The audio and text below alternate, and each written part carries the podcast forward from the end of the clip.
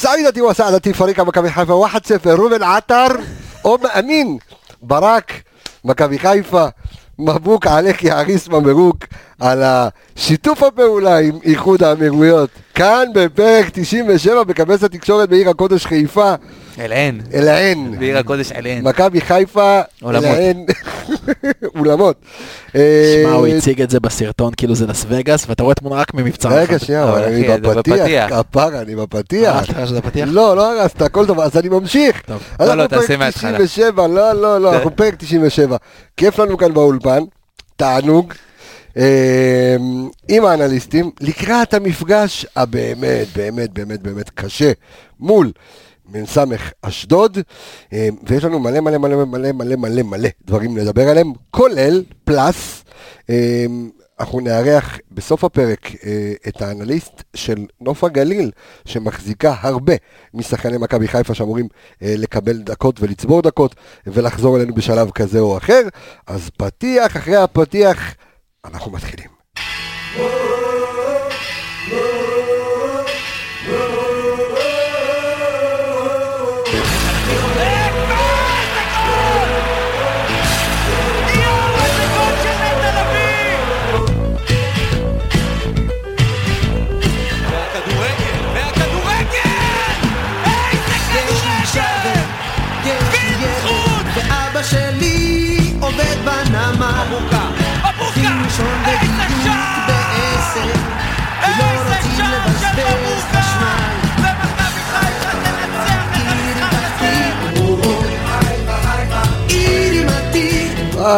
יפה פתחנו, יפה, סלאם עליכום רחמת אללה וברכת, בסמיללה. דבע היה לי, עכשיו יש. שתחתום עם לוקומוטיב, נפתח את זה. הבנתי, איך זה? קרטוצ'קי, איך עושים את זה לרוסית? לא, תן לי, מה? קקתי זה מהצ'וס זוויש. נפלוחה. אוי, נפלוחה, תקשיב, באתי היום עם חוקויים. אלכס מינוס, מה נעני? מעולם לא יותר טוב. אור אמיגה, מה אתה? פרסי, עיראקי, מרוקאי, קורדי, מה? אני פה כל הזמן. זה מה שאני. אני מורבב, אחי. אני כמו פיצה. מה, אתה רוצים לבוא כמו פקינס? תקשיב, בוא לא נתחיל, אחי. בוא לא נתחיל. אני מרוקאי. מרוקני. זה היה כל הכבוד לך, יפי. עכשיו יכולים להתחיל הכל משדר. יופי, כן. לך על זה. טוב, אתה צריך למד אותך את המבטא המרוקאי. מתכוננים למשחק מול אלן אשדוד. כן. טוב, קודם כל, בואו ניתן על זה בקטנה, כי יש לנו תוכנית עם נתונים, עם מלא ואבא לה. תשמע, הדבר הראשון שכתבתי כשראינו את הפוש נוטיפיקיישן הזה, זה כולם מדברים, מה קרה פה עושה? כן, לגמרי. פשוט, בלי, אתה יודע, זה לא שכאילו... בלי שכים, בלי... אתה יודע, גם מאז, איזה פרק עשינו שערכנו את אורי לוי מבבא גול, זה היה פרק 60 ומשהו, נכון? ואת אדם חביב אללה, התלמיד שלנו, אני במסתאים היום. מאז עברו חודשים, וכאילו זה נשכח כזה, זה נעלם, ואז פתאום קיבלת פוש נוטיפיקיישן, נחתם ההסכם. זה לא כזה... יומיים לפני זה מפורסם לך עומד להיחתם ההסכם, מחר ההסכם, היום ההסכם. דיברו בנובמבר, אמרו, מכבי חיפה בינתיים פעלה עשתה. תקשיב, יש בן חליפה, יש בן עטיבה, בסוף יש בן דוב. ככה זה נגמר. תשמע, אני לא נתהב ולא ניכנס לתוך קנקנו של ההסכם הזה, אנחנו לא יודעים מה מימו. אני חשבתי יבוא איזה מוליונר, ייתן אחריו איזה באר נפט, ויביא לפה איזה נאמר. כנראה שזה לא, אבל... יש לנו את חזיזיניו. אני לא צריך את נאמר. אני עכשיו חושב שכל שחקן שעושה בעיות בנוער, שנה מושל, שנה לילן. אחלה קבוצה שיחקו נגד ריאל מדריד. בסדר, אבל זה ליגה עם 18 משחקים בעונה, אם אני לא טועה. יכול להיות. אפילו לא פחות. בוא תן לנו קצת נתונים אולי על הלן. אתה יודע מה, עונש, אני אשלח אותך להיות אנליסט, זה עונש אחי. עונש, אתה יודע מה זה שמה? איזה כיף. טוב, אנחנו רוצים לחזור לתוכנית, עשינו תוכנית אחרי הניצחון באמת הגדול והיפה והטוב. כן, אדון אמיגה. נגד הפועל כפר סבא. הוא בא היום, חד, הוא מאתמול הוא שולח לי הודעות. כן. איומים, אני מקבל בוואטסאפ. איומים לשער או איומים? איומים. אוקיי, מסרק. הוא מאיים עליי. שהוא ייכנס ביום בתוכנית, בגלל מה שאמרתי על השופטים. תקשיב טוב, בוא נבהיר משהו. כי הוא נתן לך הקיצה. הוא נתן לי עזכור, קודם כל אני מודה על העזכור. אם היית מגיע לפה לא היית תקבל את העזכור. צודק, אם הייתי מגיע והייתי מגיע, יפה. אז בוא נגיד לך ככה, קודם כל מה שאמרתי אחרי המשחק נגד מכבי תל אביב, אני חושב שלא התפרש כמו שצריך. אם הבנת אותי ככה, אז זה הזמן להעביר. אני לא מתנצל, סגי כהן. אני לא מתנצל, אני לא מתנצל. זה הזמן להעביר. אני אמרתי אחרי המשחק נגד מכבי תל אביב, אני לא רוצה לדבר על שופטים, כי זה לא היה האישיו במשחק. זה לא האישיו במשחק. האישיו במשחק היה שהיינו מחצית ראשונה יעילים יותר ולא ניצלנו את זה. מחצית שנייה היינו תחת. והפסדנו, והפנדל שמכבי תל אביב קיבלו היה מוצדק ב100%. ולכן, דקה אחרי המשחק, לא רציתי לדבר על שופטים, רציתי לדבר על זה שאנחנו עוד פעם בעטנו בדלי, ולא ניצלנו את המחצית הראשונה שלנו, ואיך למען השם עלינו ככה למחצית השנייה ונראינו ככה, ווואלה, לא בא לדבר על שופטים. האם הנושא של שופטים מול מכבי חיפה, ובטח ובטח בהיסטוריה מכבי חיפה ומכבי תל אביב צריך לדבר עליו, על אחת כמה וכמה, ואני עוד יותר קיצוני ממך לפי דעתי, שאני חושב שיש כן איזושהי קונספירציה נגדנו, כבר כמה וכמה שנים עם שריקות שהן באמת תמוהות עד ועדת חקירה לכאורה בסוגריים, בסדר? אוקיי, השופטים, אתה נתת את הנאום חוצב לעבוד שלך בפרק הקודם, מי שלא האזין לו, אתה יודע, זה קטע, התקשר אליי איזה מאזין השבוע, שרכש את הספר, ואני מדבר איתו, ואומר לי בדיוק עכשיו, מה שהתקשר אחרי שסיימנו את הפרק הקודם, אמרתי לו... יצא לי ריצה? לא, אומר לי, הרגע סיימתי לשמוע אותך, אמרתי, אבל הרגע סיימתי להקליט, לא, אני שמעתי את הפרק הקודם, כבר לא רלוונטי, אז כיף להם, תענוג, אבל אנחנו בפרק הזה רוצים להתמקד עכשיו ב... והוא דיבר איתך על שופטים? אני חושב שגם פנה אליי. לא, לא, זה לא אותו אחד, אבל לא משנה. אנחנו רוצים להתמקד בפרק הזה מול משחק מאוד, אבל מאוד מאוד מאוד מאוד קשה, מול ממצמח אשדוד, אנחנו תכף ניתן את כל הנתונים שלהם, באמת נתונים טובים לקבוצה שזו העונה השנייה שלה, עם שלד של שלומי אזולאי וסגיב יחזקאל ודין דוד ובריון, ומאמן ופירס אבו אקל, וכמובן רן בן שמעון מעל כולם. אנחנו ניגע בזה, ניכנס לכל הרזולוציות הזה, החמנו השבוע. מה זה לקווה שרן בן שמעון לא יעשה תחרות ויעזוב שם? שנייה, אנחנו ניכנס לזה בפנים. דולב חזיזה רצה להודות לנו באופן אישי, והודה באופן אישי כאילו על החזיזיניו, אהב מאוד. הגיב. אנחנו מודים לו, אנחנו מודים לו על כל גול. כן, מודים לך על השערים, ואנחנו, לרגע לפני שנכנסים לנתונים, אני רוצה למחות על הבושה והחרפה שגבי קניקובסקי זכה בשחקן החודש ולא דולב חזיזה. תשמע, אין עוררין על היכולת של גבי, שחקן מצוין, ודיברנו על זה בפרק הקודם, אבל חד משמעית, החודש האחרון... מי יושב שם בוועדה, אתה אומר? תשמע, החודש זה, כאילו אומרים חודש, אבל יש כוח שהפגרה וכל הסגר, אבל זה היה צריך ללכת לדולב חד משמעית. אני רוצה להגיד לך משהו ש... והוא זכה דרך אגב בפעם שעברה בסדר החודש. ואגב בפודקאסט אחר, שאנחנו ככה מאוד ממליצים תמיד להקשיב לו, השדר, אותו שדר אמר, אם הליגה נגמרת עכשיו, מבחינתי חזיזה הוא שחקן העונה. בפודיום, כן. בפודיום, בדיוק. עכשיו אני אגיד עוד משהו. כל הבחירות האלה של שחקן החודש, הרי זה מתבצע בצורה כזאת, שבו יש לך את אחוז ההצבעות של הקהל, ואז יש איזשהו פאנל. איזשהו פאנל. עכשיו תמיד השחקנים של מכבי חיפה מקבלים פי 400 יותר קולות מכולם. גם אם הוא לא באמת הגיע לו לזכות בשחקן החודש, במקרה הזה הגיע. גם אם לא הגיע לו, השחקנים שלנו מקבלים עשרות אלפי קולות מכולם. העניין הוא שתמיד יש לפאנל הזה מין קטע כזה של אוקיי, לא ניתן כל פעם לשחקן של מכבי חיפה. שאני מבין את הרצון להשוות, אבל בחודש הזה, אתם טועים בגדול. חזיזה זה החודש שלו. איזה כיף, תוך כדי הקלטה אני מקבל...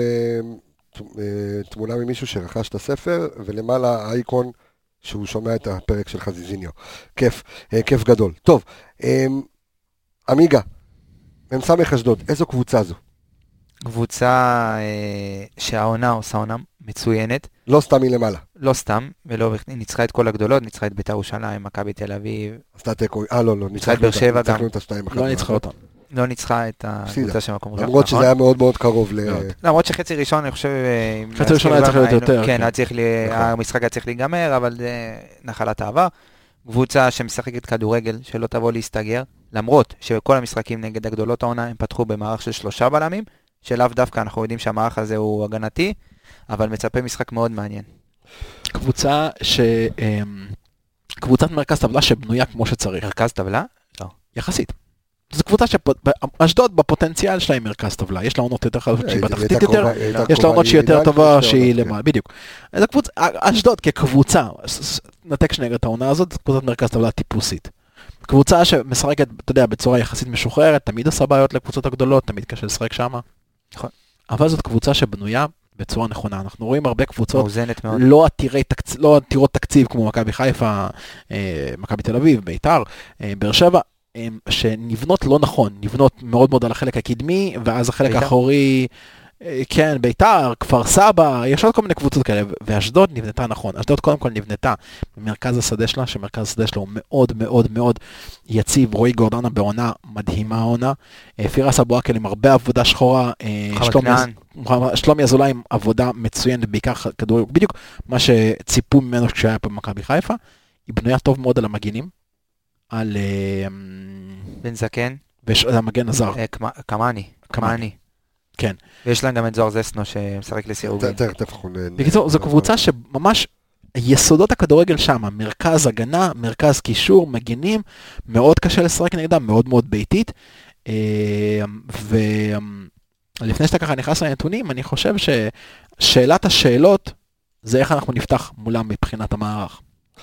אוקיי, אז שאלה ענקית, כי ראינו עם שני קשרים דפנסיביים במשחק האחרון, ניצחון, באמת, 3-0 ניצחון מוחץ, אבל בואו לא נשכח שאשדוד זה לא כפר סבא. אבל אי אפשר להשוות את האמצע של אשדוד לאמצע של כפר סבא. נכון מאוד. ואם אתה תיקח נתון מעניין, שאני יוצאתי פה, שאשדוד היא הקבוצה שכובשת הכי הרבה מהאמצע. וואלה. כן, ואם תיקח את האגפים שלה, התקפות שהסתיימו בשער, התקפות שלה מצד ימין היא מקום האחרון, והתקפות מצד שמאל, מקום לפני האחרון. זאת אומרת, כל אשדוד, האמצע של אשדוד, זה הנקודה הכי חזקה של הקבוצה הזאת. הכי חזקה. לא סתם רוי גורדנה מוביל את הליגה בכדרורים, מוביל את אשדוד בתיקולים. השחקן הזה עושה עונה מצוינת, והוא בעיניי משדר את כל מה שאשדוד עושה עונה באמצע. ובעיניי, תשאל אותי... שנה שעברה היה לו... טאקלים עם רוני אוואט וכמעט עזב ובכי שהכניסו אותו והוציאו אותו רן בן שמעון החייה אותו ממש. ואם אתה שואל אותי איך אתה צריך לפתור במשחק הזה, חד משמעית עם שלישייה באמצע.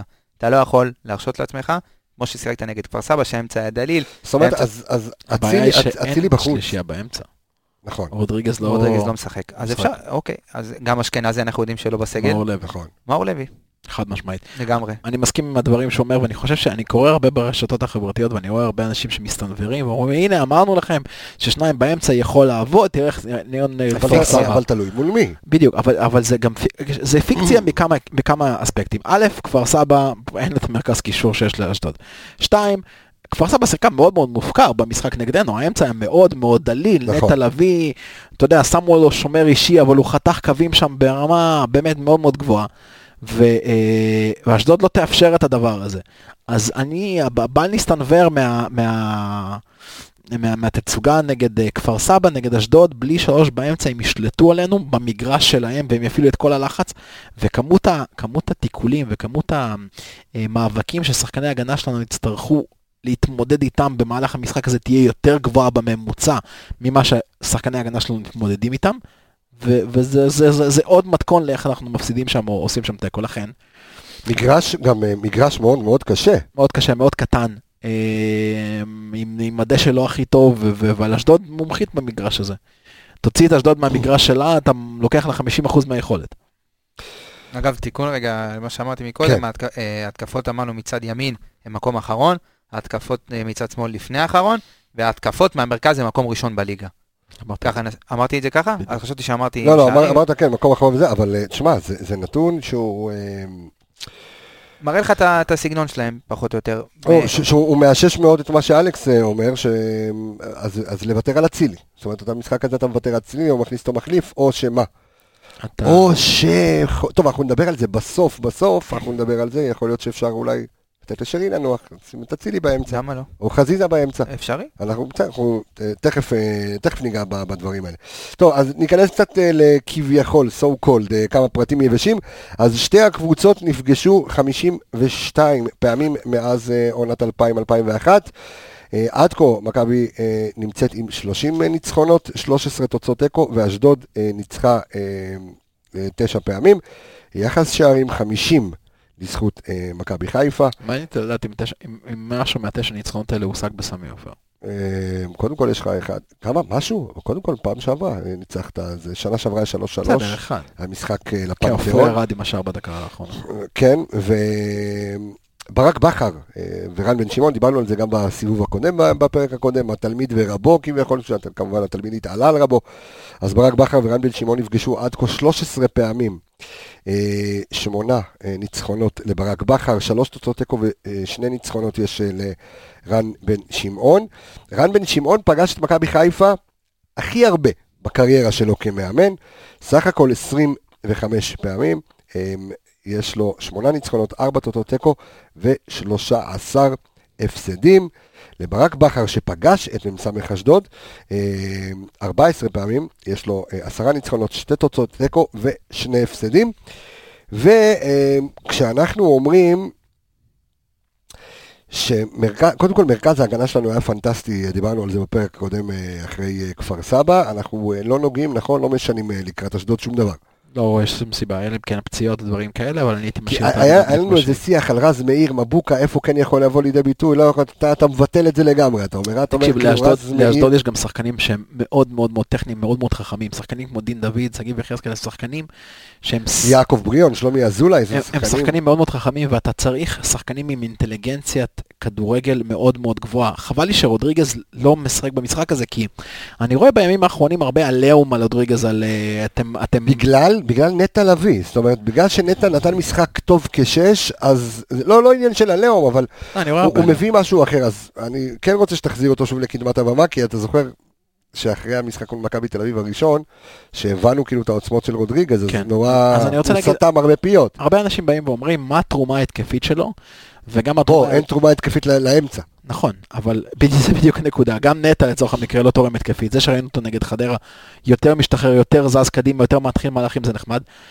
הרבה דברים ברודריגז והרבה דברים ברז מאיר, אלה דברים שפשוט לא רואים בסטטיסטיקה. הם דברים שקורים תוך כדי מהלך המשחק, שלא נכנסים לדף הסטטיסטיקה, אבל הם תורמים כל כך הרבה. זה הריצות למקום הנכון, זה החטיפה במזמן, זה לא החטיפה, זה הסגירת קו מסירה, שבסופו של דבר התקפה הולכת למקום אחר, ואז היא נגמרת. המון המון דברים שהוא עושה, שהם פשוט לא בסטטיסטיקה. ולבוא ולהגיד שעדיף נטע שם, זה שתי שחקנים שונים. נטע הוא שחקן לבלום, הוא שחקן להרוס. רודריגז שחקן שהרבה יותר בונה את המשחק מאחור. אנחנו ניתחנו את זה מאוד לעומק לפני 2 פרקים דווקא על ההבדלים בין רודריגז לנטע לוי, וזה תמיד מרגיש שעמדה אחת עושה עוול לנטע לוי, אבל שוב, במשחק הזה אין לנו לבטים, כי רודריגז מוצב. אבל יהיה מאוד חשוב לראות איך באמת ברק בכר איך הוא ישחק עם השלישייה הזאת, בהנחה ו. השלישייה תהיה, אני אגב חושב שזה לא יקרה, זאת אומרת, אם אתה שואל אותי, אם אני צריך לנבא מה יהיה הרכב, אני אומר לך שההרכב יהיה מאוד דומה למה שהיה נגד כפר סבא. עם אבו פני ונטע באמצע, שרי, חזיזה ויצילי. ורוקאביצה. זה מה שאני חושב שיהיה. אבל אם אני באמת צריך לייעץ, אז אני הייתי מייעץ ספציפית לברק בכר לפתוח עם אור לוי, ואז מאוד מאוד מעניין לראות איך השלישייה הזאת תתפרס. אז אתה מוותר על הצילי? אני מוותר על הצילי, כן. אוקיי. לפחות בהתחלה. אוקיי, אז תמשיך למה שרצית להגיד. עכשיו מאוד היה מעניין לראות איך השלישייה הזאת באמצע תהיה, זאת אומרת, אנחנו יודעים שנטע הוא מצוין בתור אחורי. האם אבו פאני יהיה צמוד אליו ומאור לוי יהיה לפניהם? אבל אז אתה, במקרה כזה אתה מאבד כל התרומה, שגם ככה היא מאוד עלה בהתקפה. זאת אומרת, השלישיית קישור שלנו, נתון שראיתי יום בפייסבוק, הוא נתון מטורף. לקחו את כל 3 קבוצות הראשונות, ולקחו את אחוזי כיבוש משלישיית הקישור שלהם. מכבי חיפה עם 0%, זאת אומרת שום קשר לא הפקיע, לא רודריגז, לא נטע, לא אבו פני. מכבי תל אביב עם 23%, מכבי פתח תקווה, מקום שלישי, עם 20%. אם תיקח את הבישולים, אחוזים בבישולים, אז מכבי חיפה עם 23% מהבישולים מהשלישיית קישור, מכבי תל אביב עם 41%, ומכבי פתח תקווה עם 40%. עוד פעם אנחנו מקום שלישי בקטגוריה הזאת. ובמסירות מפתח, אם אתה מסתכל בחוליית הקישור, מכבי חיפה עם 22%, מכבי תל אביב עם 40%, ומכבי פתח תקווה עם 30% מהמסירות מפתח מסך שערי הקבוצה. אז התרומה התקפית חייבת. להשתפר מהשלישיית קישור שלנו. אנחנו יודעים שגם דיברנו על זה בתוכנית הקודמת, שאבו פני כן מגיע לשטחים. גם אור לוי שדיברנו שבקונסטלציה מסוימת כן יכול להיכנס להרכב, הוא גם מגיע, הוא גם עושה את הפעולות בחלק התקפי, אבל התרומה מבחינת מספרים חייבת להיות הרבה יותר גדולה. חד או שמועית, השאלה אם אתה שם עוד שחקן אגף ואתה יכול לתת, לא יודע מה, לשים את שרי בצד, את אצילי באמצע שיודע גם לעשות הגנה, ולא יודע מה, תפתח עם ווילצחוט. אם אתה פותח עם... אתה יודע, עם חזיזה בשרי בימין, אצילי באמצע, חזיזה בשמאל ורוקביצה. מה שטוב במערך הזה, שאם אתה פותח עם שרי בצד ימין וחזיזה בצד שמאל, הם שחקנים שמאוד אוהבים להיכנס לאמצע. אז היתרון שלך יהיה באמצע, למרות שאשדוד, אנחנו יודעים שהאמצע שלהם הוא חזק, היתרון שלך יהיה באמצע, כי יש לך תמיד אקסטרה שחקן שם, ששרי נכנס וחזיזה נכנס, אז תמיד יהיה לך את האקסטרה שחקן הזה שם. אתה יכול גם באיזושהי קונסטלציה לעלות בלי רוקביץ', אתה יכול לעלות עם איזשהו 9 מדומה עם אצילי. שזה גם... זה מאוד מהפכני, אני לא ראיתי את מכבי חיפה משחקת ככה, אבל זה כן בסופו של דבר יבסס לך את השליטה במרכז המגרש. אני חושב שזה משהו אבל שצריך להיות מתורגל. ברור, אם אתה משחק 4-3-3 פולס 9, כאילו כמו פירמינו כזה או כמו זה, זה מעניין, אבל השאלה מה עם ניקיטה, כאילו... מה עם ניקיטה? במשחק הספציפי הזה דווקא תנועה יותר קדימה של חזיזה, כשאותו אצילי או שרי, אתה יכול לשים את שרי שמה, כפולס 9, כי בסופו של דבר אתה רוצה ככה שתי שחקנים שהם יותר חמים מתקפית, כמו חזיזה למשל, שירוצו לפני. תן למאזיננו האדוקים שעוד לא רכשו את הספר, בקצרה על המונח פולס 9. 9 מדומה זה מונח שפחות או יותר הוטמע בכדורגל בצורה מאוד מאוד מסיבית עם נבחרת ספרד, שבעצם עלו ברוב המשחקים שלהם ללא חלוץ אמיתי, כי פשוט לא היה להם חלוץ אמיתי, אתה יודע... ססק. לא, ססקה היה עולה בדיוק בתור הפולס 9, אבל החלוץ שלהם היה דייגו קוסטה, שאוויאש, בדיוק ויה, כאילו כבר היה לא. יפה. ומה שבעצם קורה במצב הזה, זה שאותו חלוץ במרכאות, אמור למשוך את הבלם איתו, ולפנות הרבה יותר שטח, הרבה יותר אוויר מאחורי הבלם, לשני הקיצוניים להיכנס פנימה. ליברפול עושה את זה בצורה אולי הכי בולטת היום, שסלח ומנה רצים קדימה, ופירמינו לוקח מגמה אחת אחורה בשביל לבשל. אגב, זה שינוי שקלופ עשה, כי קלופ, כשהתחיל עם פירמינו, סלח ומנה, פירמינו היה שפיץ, מנה וסלח היו בצדדים, וליברפול הפסיד את האליפות לסיטי על חודו של כמה שערים, ואז עונה לאחר מכן, פשוט הזיז את פירמינו אחורה, את שניהם קדימה, נוצר הפולס 9, וליברפול התקפה שלה הרבה יותר שוטפת, למרות שהם מפסידו, שים את זה בצד. אבל אני מסכים איתך, אם זה לא מתורגל, אז זה לא יקרה. לגמרי.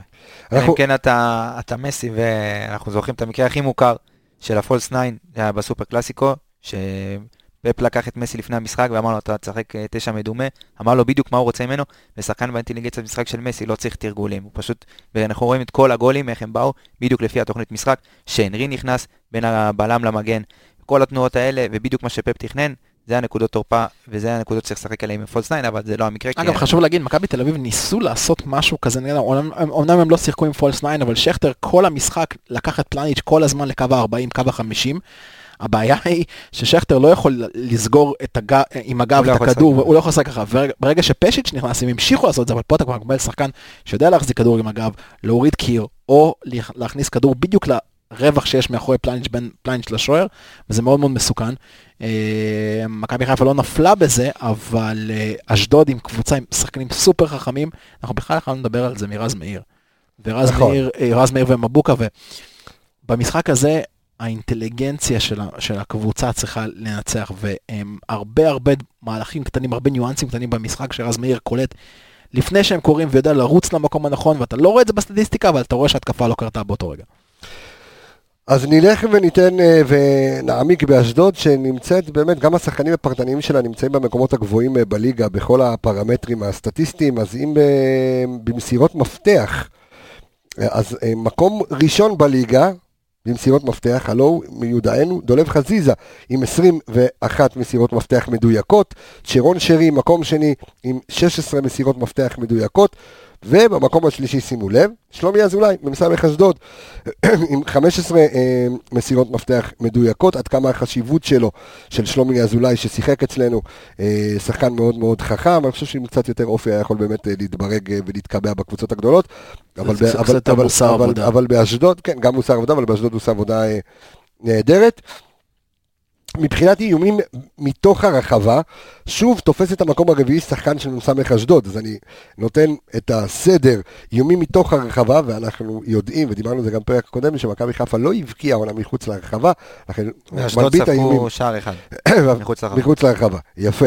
אז איומים מתוך הרחבה, מקום ראשון, כמובן הוא מיודענו, סקוררנו ורבנו, ניקיטה רוקביצה, עם 48 איומים מתוך הרחבה, את המקום השני תופס יונתן כהן עם 31 איומים מתוך הרחבה, לוסיום אריאלו מקריית שמונה את המקום השלישי, ובמקום הרביעי, כמו שאמרתי, סגיב יחזקאל, חלוץ ממסמך אשדוד, עם 26 איומים, שנועל את הרשימה כמובן, צ'רון שרי, עם 25 איומים מתוך הרחבה, ושימו לב, גם על איומים מחוץ לרחבה, גם פה אנחנו רואים את ממסמך אשדוד, שתופסים את צמרת הסטטיסטיקה הפרטנית, במקום הראשון... ותשאל אותי כמה הם כבשו מתוך הניסיונות שלהם מחוץ לרחבה? תכף, אתה תיתן את הנתון הזה אחרי שנסיים את הרשימה. אז פותח את הרשימה כמובן, מיודענו, תפו, ז'וזווה, במקום הראשון עם 27 איומים מחוץ לרחבה. שלומי אזולאי במקום השני עם 26 איומים מחוץ לרחבה, ועם אותו מספר... צ'רון שרי עם 26 איומים מחוץ לרחבה, וכן, איזה נתון אתה רוצה לתת לנו? אור אמיגה? כמה מתוך האיומים האלה שדיברת עליהם לשער מחוץ לרחבה, כמה מהם הסתיימו בשער? שלנו או שלהם? שלהם. שלנו אנחנו יודעים שאפס... כמה הם סיימו בסך הכל? אחד יותר ממך. וואלה. כן. שזה? תן לי איזה מספרים? אנחנו לא כבשנו מחוץ לרחבה, סתם אחד יותר מאיתנו. חשבון, 0, 1, 2, 1 למעלה. שברים. זה...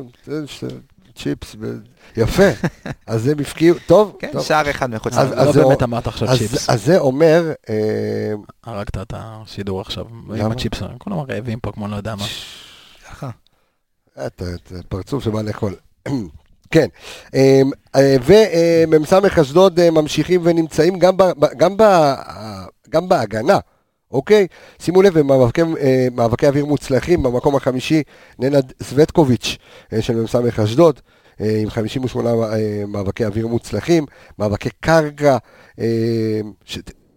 יפה, דולב חזיזה במקום השלישי מאבקי קרקע, וסוגרת הרשימה במקום החמישי, רועי גורדנה, עם 250, סוגרת קבוצה באמת באמת, במקום ראשון במאבקי קרקע מוצלחים. אגב, אוקיי? הסתכלתי ככה על השערים שאשדוד ספגו העונה, באשדוד ספגו עונה 17 שערים. כן. 7 מהם, ההתקפות התחילו מצד שמאל. וואלה. ההתקפות, המסירת, הכדור רוחב, המסירת מפתח, הגיעה מצד שמאל. חזיזה. לא. ההתקפות שלהם? ההתקפות נגדם. נגדם, נו. התחילו מצד שמאל. מצד שמאל שלהם. חזיזה שם.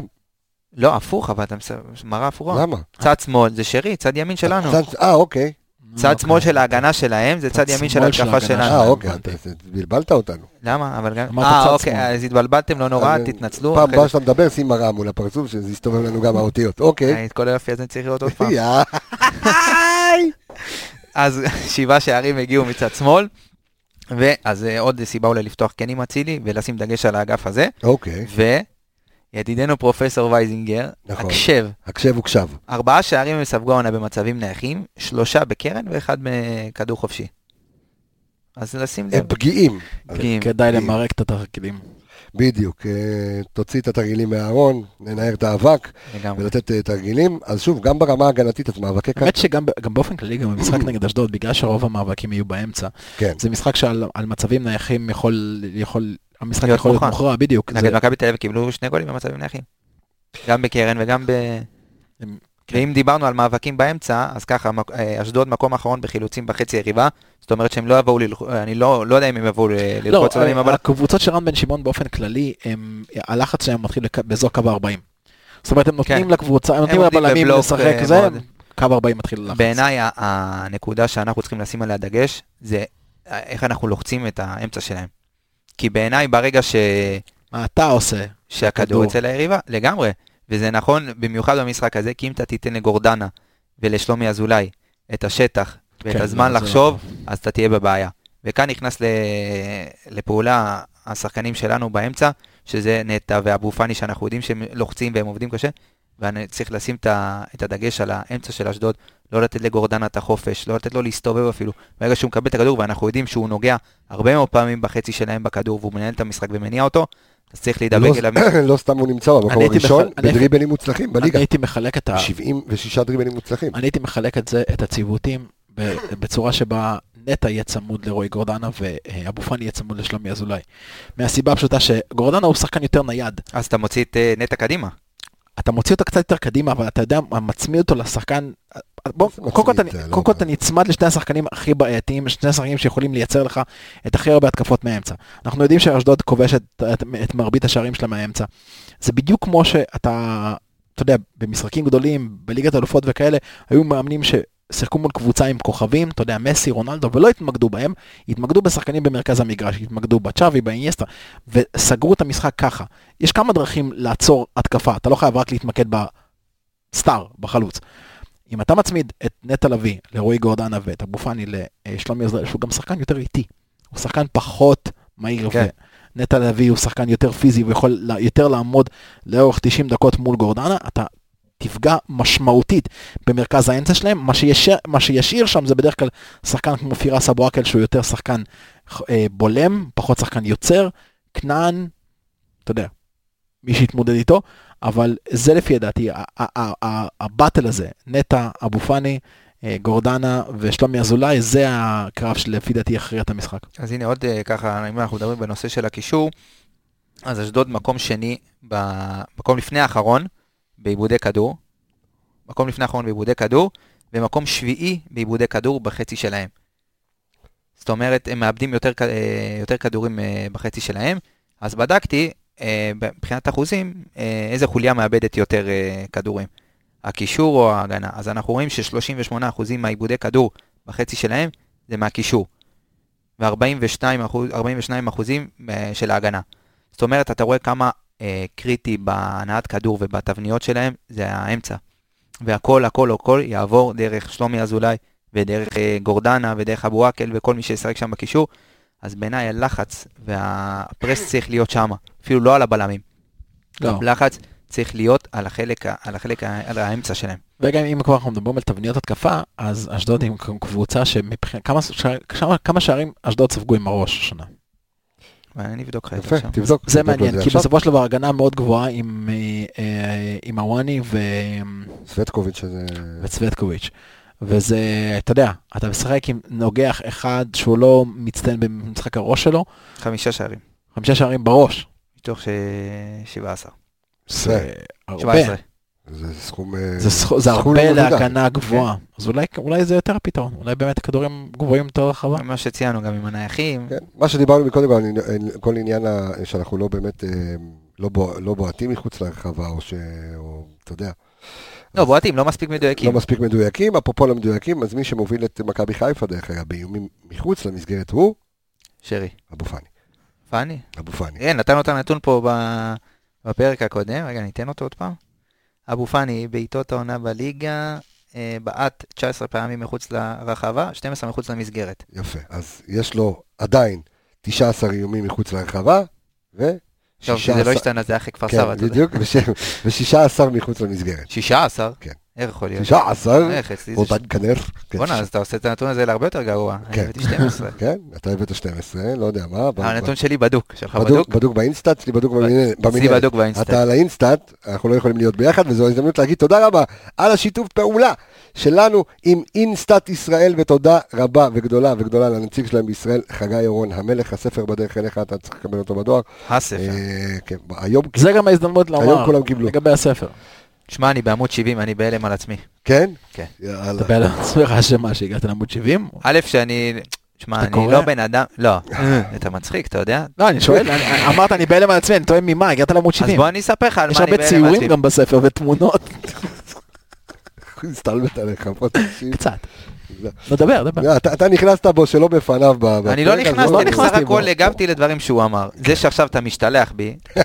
משתלח. היית משתלח, אני קורא, אני דמרקר, כל הדברים האלה, אני קורא הכל. למה אתה בעלם שהגעת לעמוד 70? כי א', מאוד קשה לי, אני לא בן אדם שאוהב ספרים, אבל כשהספר הוא ענייני, ובגובה העיניים, ולא בא להתייפייף, או בא להתנסה על מישהו, אז נורא כיף לקרוא. הוא קרץ לך. לא, חלילה, חלילה. תן לי לסכסך. אתה מתנסה וקשה להקל אותך. מה אמרת לפני השידור? מצוין, אבל אני אגיד לך מה, כשאני קיבלתי את ספר לידה. עכשיו לא מאזינים. נכון. אני אומר את זה כל הזמן. אנחנו יודעים שאלכס יש לו קול של מתנסה. גם שם של. מה אני אמרתי לך? יודע. מה אני אמרתי לך שקיבלתי רק את הספר לידה? אמרתי שהעריכה שלו הופכת את הספר להרבה יותר חבר פעם. עזוב, שלא יהיה פה מפגן עונינות עצמית, חברים. לא, אני אמר, זה אחלה ספר. לא, אני יודע, אבל אני כתבתי אותו. בניגוד אליו קראתי הרבה ספרים. ארז אלוני התותח, מה? אני בניגוד אליו קראתי הרבה ספרים. את כל הסדרה של קופיקו סיימתי. את כל הסדרה, כולה. בצבא? בצבא, בקרקס, איפה שאתה רוצה ולא רוצה הוא היה קראתי. עכשיו הוא במקביל בכניסה לטירת. לא, אתה הורס את הקריאה של הקופיקו. טוב, אנחנו רוצים להמשיך, ובואו נדבר רגע על אדון ניקיטה רוקביציה שסתם לנו כמה וכמה פיות. רגע, אז אני אמשיך ואני אגיד, אפרופו תודה רבה על המחמאות ועל הכל, מי שרוצה לרכוש את הספר, אז היום הכל חולק בדואר, הגיע לרובם, למרביתכם, הגיע בדואר, ואנחנו יצאנו להדפסה של עוד ספרים, ולכן זה ייקח עוד טיפה יותר זמן, אבל אתם יכולים להזמין, כנסו לכתובת, או לכתובת, www.cabesa.co.il/book, ואתם יכולים, ואתם יכולים לרכוש את הספר, בדיוק. טוב, אז דיברנו על ניקיטה רוקביציה, וככה אמרנו לו אולי תנוח קצת, אולי פה, אולי שם, שמע אותנו, דפק צמד, אחרי בישול יפהפה של דולב חזיזה ועומר אצילי, עשה באמת משחק פנטסטי, ידע איפה לעמוד, אמרנו שהוא חיית רחבה. כמעט שער למשחק עליו. כמעט שער למשחק. בהתחשב בעובדה שהוא לא שיחק משחק אחד. בדיוק, בגלל זה. אני אגיד לך מה, הוא כן סתם את הפה, עם זאת, אנחנו עדיין רואים שרוקביציה לפי דעתנו, לפי דעתי לפחות, אני לא אגיד בשם אחרים, לא עובד מספיק. אנחנו מרימים לו עכשיו, כי ינקה לשחר ברעיון, וינקה לשחר שהוא ברעיונות אין לו פילטרים על הלשון. זה טוב. ואמרת, רוקביציה לא, נביא, יש צעירים אחרים וכזה. הוא אמר. ואנחנו מחבקים אותך ניקיטה, הכל בסדר. תרגמו את זה רוקביציה? לא. הוא אמור כבר לדעת עברית, הוא נשוי לי. כן. כן, אמור לדעת. אוקיי, תמשיך מה שרציתי לאמור. אני חושב שמה שאנחנו רוצים ומצפים לראות מרוקביציה, ואני גם חושב שזה גם יפתח לו את האפשרות להפקיע עוד שערים, זה הרבה יותר עבודה מול ההגנה. אנחנו רואים אותו עדיין לוקח דקות נרחבות במשחק שהוא, אתה יודע, רץ ג'וגינג כזה קליל בין בלם לבלם ולא באמת לוחץ, וציפור קטנה לחשה לי.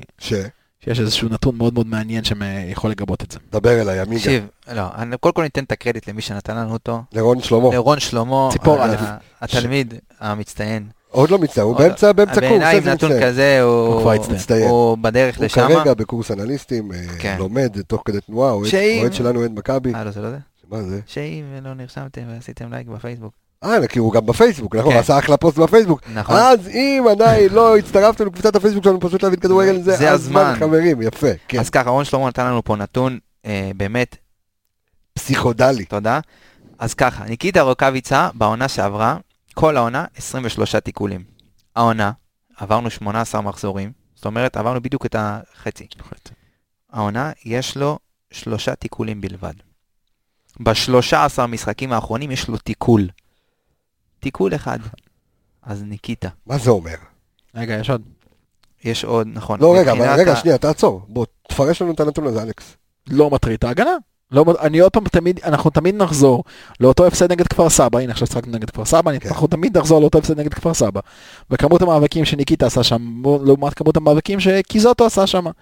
ואתה, תקשיב, כשאתה לא הדריבליסט הכי מרשים, כשאתה לא, אני יודע מה, משחק ראש הכי מדהים שיש, כשאתה חלוץ, חייל סיומת.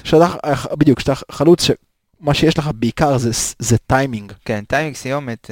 סיומת, אתה חייב להטריד את ההגנה, כדי לנסות לייצר עוד כדורים מתים, או כדורי 50-50 כאלה שאתה יכול לקחת.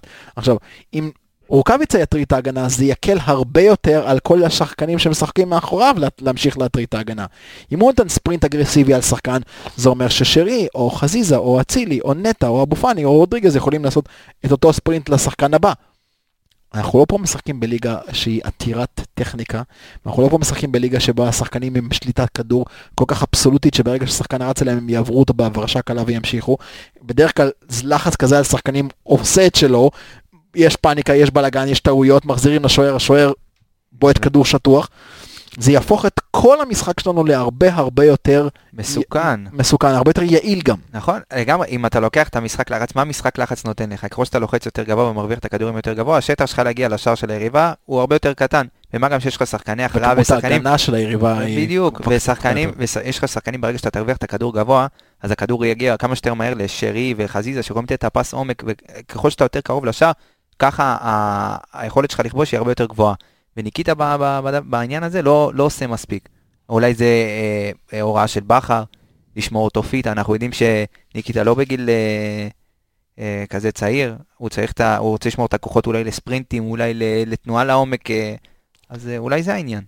תשמע, יש פה נתון מדהים של המינלת, רמי גרשון נכנס לחמישייה הראשונה בהחמצות פנדל, כאילו הוא לא החמיץ פנדל, אבל הוא ברשימה. רמי גרשון, פתאום אני רואה רמי גרשון. תבדוק כמה דקות. אוקיי. איך עוד נתון, המשך נתון על... כן, תמשיך כבודו. זה באותו עניין, על העבירות. העונה, רגע, אני אגיד, אם העונה יש לו עבירה אחת, כל העונה. עבירה. עבירה אחת, זה לא מספיק, הוא חייב ללחוץ, הוא חייב לעבוד. נראה לי שגם על העבירה עשו קיבלת צהוב. שמה, יכול להיות. יש לו יותר צהובים נראה לי מהעבירות, אתה יודע, זה מדהים. זה היה פרק לפני זה שאמרנו לא מספיק אגרסיבי, הוא פתח את המשחק לאחר מכן עם פאולים בצהוב. יכול להיות שהוא מקשיב, אולי העברית שלו טובה. אני רוצה... שמע, יש לו שתי צהובים מהעונה ועבירה אחת. זה השחקן שיש לו יותר צהובים מהעבירות. גדול. תקשיב, זה מטורף. זה טוב. מדהים, תקשיב. זה נתון כאילו... יותר צהובים מהעבירות, זה יפה. הם כל הנתונים. איך זה יכול להיות? אולי דיבורים, כן. אתה מבין, לאן הגענו? בוא נדבר רגע על הנושא... חולצה? לא. לא. אולי. לא, הוא סולידי, הוא עושה ככה כשהוא שם גול. כן, גם אין קהל, מול מי תוריד חולצה? הוא מוציא את הלשון. אתם צריכים לראות אמיגה עכשיו עושה את הכנפיים ומוציא את הלשון. אנחנו נעלה את זה אחרי זה בפייסבוק. כאילו עכשיו עם הגלידה, עם זה, אתה עושה טעימות. תקשיבו, אתם באתם היום שניכם. באנו עליך, באנו עם אנרגיות טובות היום, חברים. אבל למה עליי? לא, בסדר, פעם אחת, פעם שוריק, פעם אני, מה? תספר מה אתם עושים לי פה לפני. דרך אקה, עבר שלי. טוב, היום אני במבטאים חזק, אה? טוב. וצנוע, תמיד. מה רציתי לומר? הנה, תקשיבו. הסקטו. היום הוא שאל להפועל, למועדון הפאר, הפועל כפר סבא. רגע, חשיפת המאה, חשיפת... איזה חשיפה? רגע. טוטו תמוזי. הגיע בסוף היא באמת יקראו לו טוטו תמוזי. אז תפסיק. טימותי מוזי. וטוטו תמוזי זה חמוד אבל. טימו. טימו ליאור מוזי. ליאור? ליאור? ליאור. הוא שאל הפועל כפר סבא. שאלה לשחק. עכשיו, אמן. ואנחנו חייבים, ופספסנו את זה בפרק הקודם, וטוב כי זה נשאר לנו לפרק הזה, על התרומה המזעזעת שיש למכבי חיפה מהספסל. אוקיי? בוא נקרא לילד בשמו. אין תרומה. נכון. לא באמת, כאילו זה הזיה. אנחנו דיברנו על זה שהעונה מסתכמת בחמש מעורבויות. חמש מעורבויות. מהספסל. וגם שתיים מהם זה בסחיטת פנדל. סחיטת פנדל. של שני שחקנים. בדיוק. של שני שחקנים, מאור לוי ווילסחוט. ווילסחוט. זה הכל. ואשכנזי בתחילת העונה. מאור לוי ווילסחוט. לא, אבל אשכנזי פתח בהרכב. נכון. נגד חדרה. אז רגע, מה יש לנו? שתי פנדלים, דוניו עם השער. לא, דוניו פתח. איזה שער? אתם חייבים להבין שאנחנו מדברים, הנתון הזה מדבר על שחקנים שעלו מהספסל ועשו משהו. עצור, עשינו מיקס לזה, חירפנו את המאזינים שלנו, רגע, אני עוצר, hold it, הנה. אנחנו מדברים על שחקנים שעולים כחילוף, אלכס, ומשפיעים בעלייה מהספסל. אתה לא פעם מבלבל אותם. אנחנו מדברים על שחקנים שלא עולים כחילוף, אנחנו מדברים על שחקנים שלא פוטנציאלית יושבים על הספסל, אוקיי? גם חזיזה יכול להיות שחקן מחליף, אם באותו משחק הוא לא פותח. מעולה, ועדיין אין לך תרומה מהספסל. אז זה בדיוק מה שאני אומר. יופי, אז עכשיו התרומה שלנו, עכשיו בגלל שיש לך סגל והרכב שמנוצל כביכול כמעט עד תום, אוקיי? אז החילופים כאילו לא משפיעים. עכשיו, עשינו את ההשוואה מול מכבי תל אביב כבר אז, ראינו שזה פער היסטרי, אבל בואו נדבר על זה, מה עושים עם זה? עכשיו טימותי מוזי הושאל, אני יודע... הוא גם ככה לא קיבל יותר מדי דקות. לא משנה, אני יודע גם שככל הנראה גם המשך וסתם נחמני יושאלו. אני אגיד לך מה עושים. אני חושב שמכבי חיפה עושה חילופים, רוב החילופים היא עושה חילופים בשביל לרענן כוחות ולא בשביל לשנות את המשחק. כן, אבל אם אתה מגיע למצב כמו מכבי תל אביב שאתה... יפה, יפה. אז פה בדיוק... לא, זה מאוד משנה. פה בדיוק מתחילה הבעיה. אתה, רוב המשחקים העונה ניצחת. רוב המשחקים העונה ניצחת. כשאתה מנצח, אתה בדרך כלל, זה לא שכזה ניצחת כזה בשער בדקה 90, 2-1. אתה הובלת בדרך כלל, אולי הם צמצמו בשער, הובלת 1-0, הובלת 2-0, הובלת. ואז באים חילופים. החילופים האלה לא באים לשנות את המשחק. אתה מוביל, אתה סביר להניח תנצח גם. החילופים האלה באים לתת לשחקנים אחרים אוויר. השחקן נכנס למשחק, לא כי... אוקיי, אתה עכשיו נכנס, אנחנו במערך X, אנחנו עוברים למערך Y, אתה הולך פה לעשות משהו, אתה הולך לשנות את המשחק. כל החילופים נעשים בשביל לרענן, ואז אתה מגיע נגד מכבי תל אביב. ואתה צריך לשנות, כי משהו לא עובד. אבל אתה לא רגיל לעשות את זה, אתה לא רגיל לעלות שחקנים שמשונים משהו מהספסל, אתה רגיל לעלות שחקנים מהספסל רק כדי לרענן את הכוחות. אפרופו, אם אני חוזר למה שדיברנו על אשדוד, רן בן שמעון מומחה בזה, כי כל פעם שהוא מעלה את החילופים שלו, יש לו חילופים זה, גם נגדנו, יחזקאל, אזולאי, לא תמיד הוא פותח איתם. והשינויים שלו, דרך אגב, משנים טוטלית את המשחק. נכון. טוטלית. וחבל, ואני חושב שגזרת הרכש לא צריכה להיעצר כאן. אני מסכים. אז? כי, לא יודע מה, למצוא שחקני רכש. חייבים, לפי דעתי, למצוא שחקן. אם עכשיו אתה תשחרר שלושה, שחררת אחד. נכון, שחררת להפועל כפר סבא אחד, אתה עדיין בחלון. תשחרר את אלשך. תשחרר את סתם נחמני, שלא מקבלים דקות, אוקיי? ברק אשכנזי פצוע שישה. תמיד נדמה לי שאלשך עולה רק כדי שיהיה לדוניו ביחד עם מילעלות. כאילו, לא באמת קורה שם משהו. אמרנו כבר על החילופים שאתה רואה את אלשך ודוניו על העמדת חילופים, אתה יודע שבחר סבבה עם התוצאה. בדיוק. בדיוק, זה בדיוק מה שאני אומר. כל צורת החילופים... כל מה כבר לא משחק פה? כל צורת החילופים שלך היא בשביל לתת אוויר, היא לא בשביל שנות מהלכים במשחק.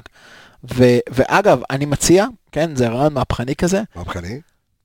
תפתח עם ללא שרי, או ללא חזיזה, או ללא רוקביצה, או ללא מישהו, או ללא קבוצה. ואז תחליף אותו בשביל לעשות שינוי במשחק, שינוי אמיתי במשחק. כן. תלמד קבוצה איך שחקן עולה מהספסל, מערך משתנה, והמשחק משתנה. ואז, אתה יודע, תרגיל אותם לדבר הזה. אתה לא יכול, אין לך פריבילגיה. לא יודע, לא יודע, חדרה בבית. אוקיי, משחק ספציפי ש... בוא, לא, זה לא רלוונטי. גם ראינו חדרה בבית שהתקשנו. בדיוק. אני רק אומר, אם אתה מרגיל כל הזמן... עכשיו, אגב, גם החילופים האלה שנעשים, המערך לא משתנה. לפחות שנת המערך. אוקיי. טוב, עד כאן אנחנו עם הזה, אנחנו... כמו שאני חוזר בשנייה, גם המערך כן משתנה, כי אם אתם רוצים מישהו כמו אבו פני ומכניס צילי, אתם משנה את המערך בדה פקטו הזה. קצת חוזר בי בקטע הזה. אוקיי, קטעת לי את חוט המחשבה. אנחנו נעבור על מה שדיברנו, נוף הגליל, כן? יאללה, תחת זה. אז כמו שהבטחנו לכם בתחילת הפרק, הבאנו לכאן במיוחד את האנליסט של נוף הגליל, קבוצת הבת, אפשר לקרוא לסוג של קבוצת בת של מכבי חיפה, יואב כהן. שלום יואב, מה העניינים? שלום, מה שלומכם? בסדר גמור, אנחנו פה רוצים לדבר ולקבל קצת... גם אינדיקציה, וקצת להבין מה קורה בהפועל נוף הגליל, שיש שם לא מעט שחקנים של מכבי חיפה, חלקם יכול להיות שאנחנו נראה בעונה הבאה, אולי בחלון הזה נופתע, ואולי גם כבר בחלון הזה, אנחנו כבר, כמו שאמרנו לכם, טוטו תמוזי בהפועל כפר סבא, יכול להיות ש... אולי הוא שאלו את שחקנים אליהם. תגיד לי, אב נחמני, סתיו נחמני, ומי עוד? ושאר ירקות. ושאר ירקות, ועל שייך יכול להיות. כן, אבל מה שקורה בנוף הגליל, ששם שחקנים כמו דוד אקו, שמאוד מאוד מעניין את אוהדי מכבי חיפה, שחקן שהיה במחלקת הנוער, גרבין, אני בטוח שהוא בן 37. סבא של דוניו. כן, זה הסבא של דוניו. זה הסבא של דוניו. ועודד שקול. יאב, תעשה לנו סדר קודם כל, הפועל נוף הגליל, מקום ראשון בליגה, איך התחושות שם? עושים את זה? תחושות מאוד טובות, אנחנו כאילו עושים דרך יפה וכדורגל שנראה טוב. אתה אומר מקום ראשון, לא, בזכות, לא בחסד. ברור, ברור, רק בזכות, אנחנו משחקים מאוד מסודר, ירון עושה עבודה מדהימה ביחד עם כל הצוות. אני חייב גם לתת שאפו גדול למנהל המקצועי לרועי כהן, אח שלי יניב כהן, שהיה מנהל מחלקת הנוער במכבי חיפה, היום בהפועל חיפה יניב כהן, ורועי כהן שהוא המנהל המקצועי בנוף הגליל, בא ועשה שם סדר, הקמנו לו שם גם מחלקת אנליסטים, וזה באמת יכולה להיות חממה מאוד טובה למכבי חיפה. אני יכול להגיד לכם גם שגל אלברמן עוקב בעדיקות אחרי מה שקורה בהפועל נוף הגליל, כאילו שחקנים שצריכים להגיע למכבי חיפה. איזו קבוצה זו נוף הגליל, ממש במשפט וחצי יב, זאת אומרת שיטת משחק, ככה תן הצצה למאזינים שלנו. השיטה כעיקרון היא משחקים עם 3 בלמים מאחור, המגנים משחקים גבוה, שיטה של 352, כמובן 2 חלוצים שמתאוס וחביבלה, שהם חלוצים טובים מאוד. קבוצה אטרקטיבית, כיף לראות. מאוד מפתיע. זאת אומרת, אם אני שואל אותך, אלכס, אתה יותר בעניינים של זה, תכף אנחנו ניכנס לך יותר לרזולוציות של השחקנים, הצד שמשחקים, אלכס, ותשאל את מה שאתה רוצה, אבל אתה רואה... לא, תצאר, זה... רגיש. זה רגיש, בדיוק. אתה יותר, אמיגה, מכיר את הליגות הנמוכות, עם איך שאתה צופה את זה מעולה ליגה, פועל נוף הגליל וירושלים? תשמע, מה שיפה בלאומי זה שהליגה פתוחה, ויכולה פתאום קבוצה ממקום 4-5 פתאום להפתיע, ולעשות איזה רצף של 2-3 ניצחונות, ופתאום להגיע לצמרת, ובדיוק להפך, קבוצה שמפסידה 2-3 משחקים יכולה פתאום להסתבך ולהגיע למאבקי תחתית, אבל נוף הגליל העונה קבוצה התקפה שנייה בטבעה בליגה, גם ההגנה שנייה בטבעה בליגה, קבוצה שעושה עונה מצוינת עם מאמן טוב, טוב שיש לנו שחקנים שם שגם מתפתחים ומשחקים בקבוצה צמרת ששולטת במשחק. טוב להבין שיש אנליסטים אפילו בקבוצות כמו הפועל נוף הגליל. אתה מבין, זה יופי, גם לשם הגענו. זה כיף לדעת. אלכס, בבקשה, אתה מוזמן לשאול את יעד על השחקנים שלנו שמעניינים. כן, אבל קודם כל זה מעניין לגבי נוף הגליל, כי אני חושב שלפני תחילת העונה היא לא הייתה מועמדת לעלייה, זאת אומרת, אני חושב שנה שעברה הייתה כזה קבוצת מרכז טבלה למטה, היו... לא, עונה לפני כמעט עלו ליגה בספון. לפני שתי עונות, נכון, אבל העונה שעברה הייתה עונה כזה באמצע מרכז הטבלה. אולי בגלל העונות האחרונות שיחסית הם כן הגענו לחלק העליון של הטבלה ובסוף זה לא יצא, אז אולי בתחילת שנה קצת הנמיכו ציפיות ובסופו של דבר עם הזמן. שקט במערכת ושלט טוב ושחקנים טובים עושים. עם הזמן ועם התוצאות הטובות והדרך שכל הקבוצה ביחד מגובשת. שקראו לה נצרת עילית. כן. אז לגבי באמת, ככה נגעת בשחקנים, אז באמת אותי מעניין לדעת מבחינת השחקנים שמושלים או סלש משחקים היום שמשייכים למכבי חיפה, אם נתחיל ככה מקו ההגנה, אז באמת דיוויד אקו, אז אני חושב שזאת השאלה המרכזית, ואני חושב שמה שמעניין את כל האוהדים שלנו זה האם ממה שאתה רואה אותו העונה, משחק ומשחק קבוע, האם אתה רואה אותו עושה את השדרוג וקופץ שנה הבאה לקצבים של ליגת העל ו שחקן הרכב, או אפילו שחקן ספסל בתוך הרוטציה של מכבי חיפה? לדעתי להגיד הרכב זה יהיה יותר מדי יומרני ומהיר, כי הוא שחקן צעיר, בן 20, ולא נראה לי שמכבי חיפה ייקחו אימור כזה גדול בחלק האחורי, למרות שהעונה הוא מציג יכולת טובה מאוד, אנחנו שמרנו קרוב ל-11 או 12 פעמים, אם אני זוכר נכון, על שער נקי, וזהו חלק מזה כמובן, אנחנו בחלק האחורי, וגם, כן, הוא יכול להשתלב בעונה הבאה. אמרת משהו מאוד נכון, כי הוא שחקן צעיר. השאלה אם אתה רואה באמת שחקן גם צעיר וגם זר. וכמו שאמרנו לכם בפרקים הקודמים, ששחקנים, והוא גנאי, ושחקנים מגנה, סטייל דוניו, וסטייל כאלה, שחקנים צריכים חיבוק, צריכים חום, וזה מועדון מאוד משפחתי. או שחקנים אפריקאים... כן, כן, בכלל, נכון. בכלל. זה מעניין, כי... נוף הגליל, כמו שיאב אמר, משחקת במערך של 3 בלמים, והוא משחק את השמאלי, הוא משחק את הבלם השמאלי. זאת אומרת שברק בכר שהוא חובב החלפת שיטות וחובב דברים כאלה, יכול מאוד בדיוק, יכול להיות פה איזשהו שילוב של, אם אתה רוצה לעשות מערך של 3 בלמים מאחורה, אתה יכול באמת להכניס אותו לתוך הרוטציה, אולי בעונה הבאה, לצד שמאל, עם פלניץ' מצד ימין, הבעיה היא שעופרי ירד לא ממש מתאים לתפקיד האמצע. השאלה היא איך הוא, מבחינה פיזית כולנו מכירים ויודעים שהוא בנוי, בעיניי מבחינה פיזית הוא גם עולה על כל הבלמים בליגת העל. נכון. גם המהירות, גם... אולי באטלנץ'. אותו סטייל, אבל אתה רואה שהוא בנוי טוב, בנוי חזק. השאלה היא איך מבחינת המשחק רגל שלו. אנחנו יודעים שאנחנו קבוצה שמניעה כדור וקבוצה ששולטת ברוב המשחקים, גם נוף הגליל. שאלה איך זה בא לידי ביטוי שם, בקבוצה איך בא הנעת כדור שלו בא לידי ביטוי בקבוצה שלכם? בנוף הגליל כעיקרון אנחנו מתחילים את הנעת הכדור דרך הבלמים, אז הוא כן עובד על הנעת כדור, ואם זה לאגף השמאלי לבליטי בעיקר שהוא משחק קרוב אליו, וגם עם הבלם פדרו וברקמן.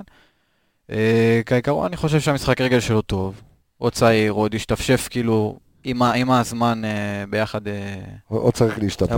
מה שטוב שאתה רואה את הפוטנציאל, ועם אתה יודע, אם הוא עובד איתו ורואה שיש מקום לשיפור, וכמובן שהוא עוד השתפשף ויכול להיות פה בלם מבטיח לשנים הקרובות. בואו לעבור הלאה לעוד שחקנים של מכבי חיפה שנמצאים בנוף הגליל. עודד שקול שמכבי חיפה רכשה אותו. אתה ככה בשיחות סלון שלנו לפני הזה, אמרת אלכס שהוא מזכיר לך קצת את חזיזיה. תספר לנו קצת יעב על עודד שקול, בכלל על האיש, מי זה? אוקיי, עודד שקול.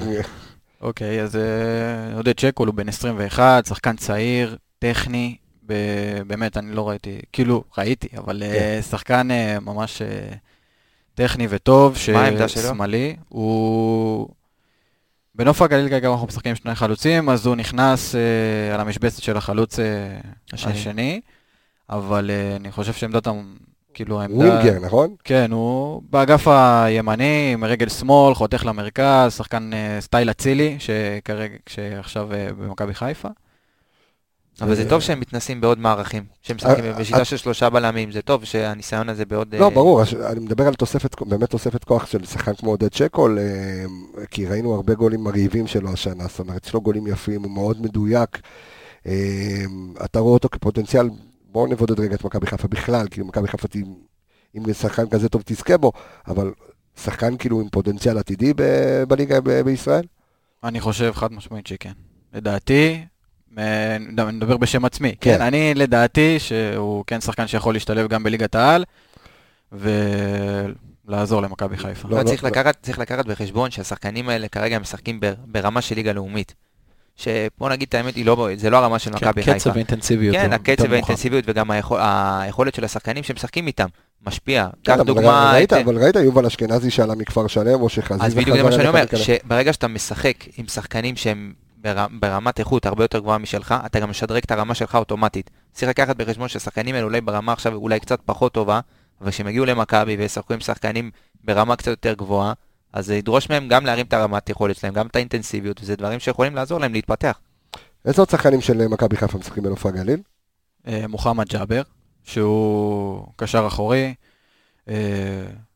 פיזי, אגרסיבי, שחקן טוב, שחקן שגם עוזר בהנעת הכדור, בא לקבל את הכדור מהבלמים, גם מעביר אותו קדימה, גם לדעתי שחקן מאוד מאוד כישרוני וטוב, ששווה לעקוב אחריו. אז אבו פני, כאילו, סתם אני... כן, יכול להיות אבו פני כזה, או... נטע. כן, נטע. סוג של... יפה. יש פס יצור של הקשרים האחוריים בשנים האחרונות של מכבי חיפה, שעובד כמו שצריך, גם שחקנים שעשו כל מיני הסבות מקצוע, נטע התחיל בכלל בתור בלם, ואז, אתה יודע, דרפו אותו יותר מבחינת הקישור.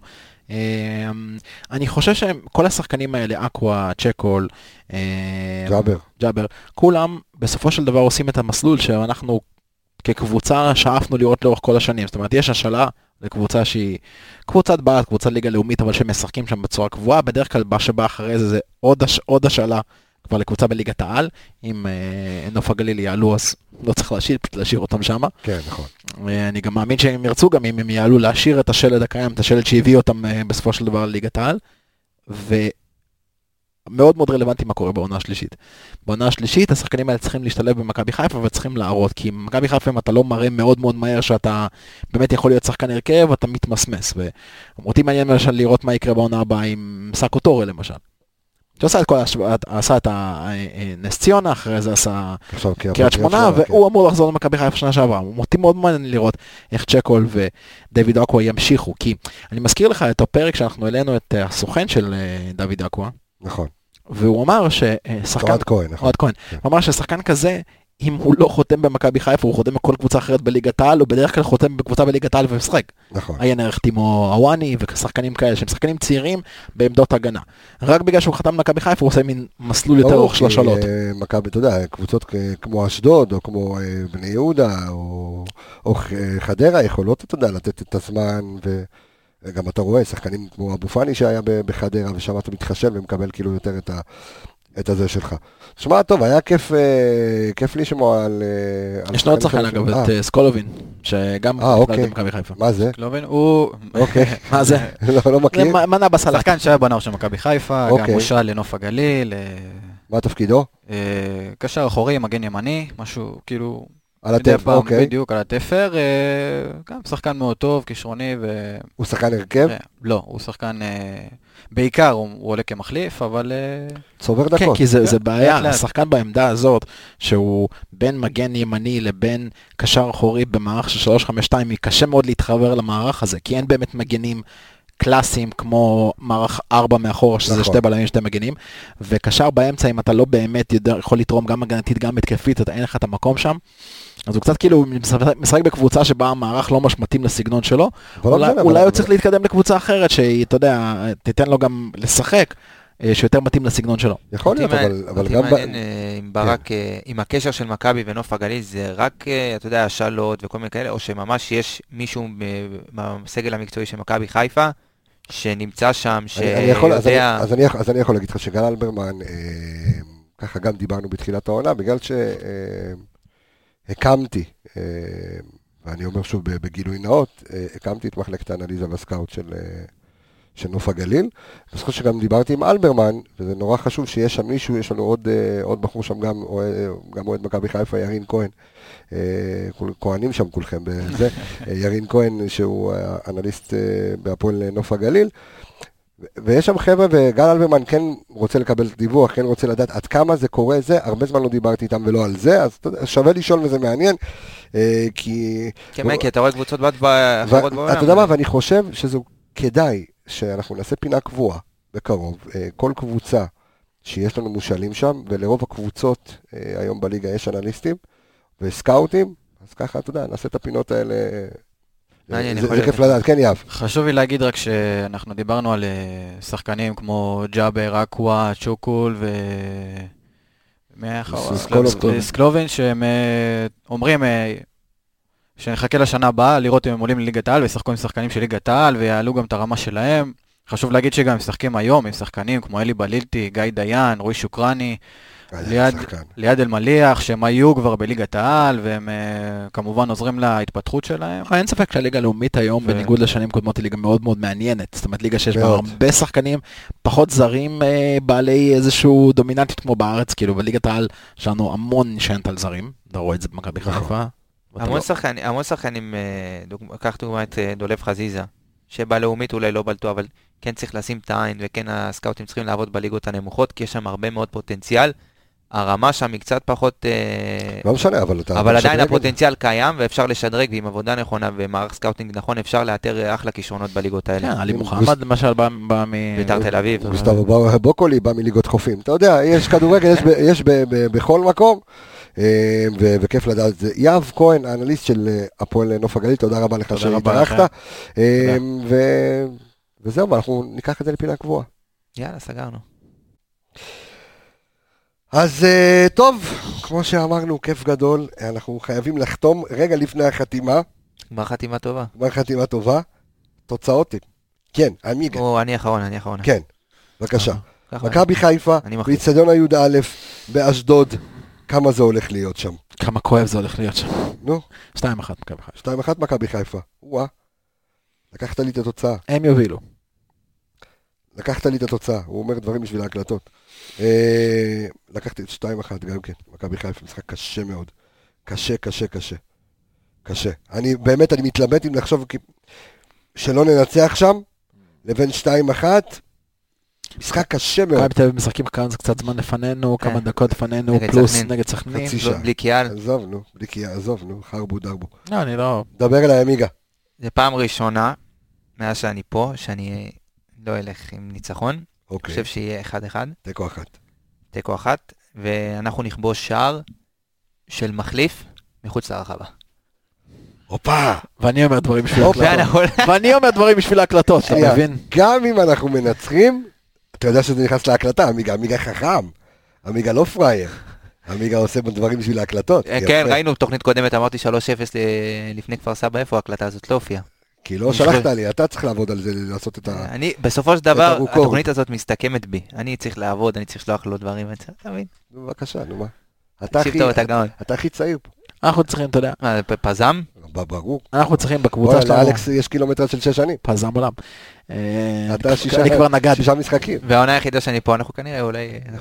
אתה יודע מה, אנחנו נשקול את זה בשקלול הסופי בסוף המשחק. אני אומר, אנחנו בקבוצת וואטסאפ שלנו צריכים עד, אתה יודע, שעה לפני המשחק, כל אחד מקליט את התוצאה שלו, ואז מי שפוגע משמיעים אותו. אוקיי. וואלה, תשמע, זה רעיון גדול. שוריק בא עם רעיון.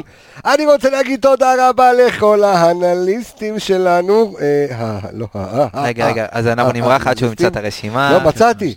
אז אני רוצה להגיד תודה רבה לאביאל זמרו, לאייל גבאי, אלון קריאף, אתה פה, וזה פה, וזה פה, אני לא אלון קריאף, ארז אלוני, הרבה בריאות יקירי, תקנו את הספר של ארז אלוני ושלי, דור וייס והתיקיות, כחל סיוון, לירוני פרגן, סמי פפיס מדו וידו שטראוס, ערן יעקבי ורועי שפיטלניק, ונוסיף תודה רבה גם לרון שלמה, שגם יצטרף אלינו גם בעתיד, יסיים את הקורס בהצטיינות, אני, וכמובן ליאב כהן, אני רפאל קבס החברים, שתהיה לנו שבת מבורכת, שבת שלום.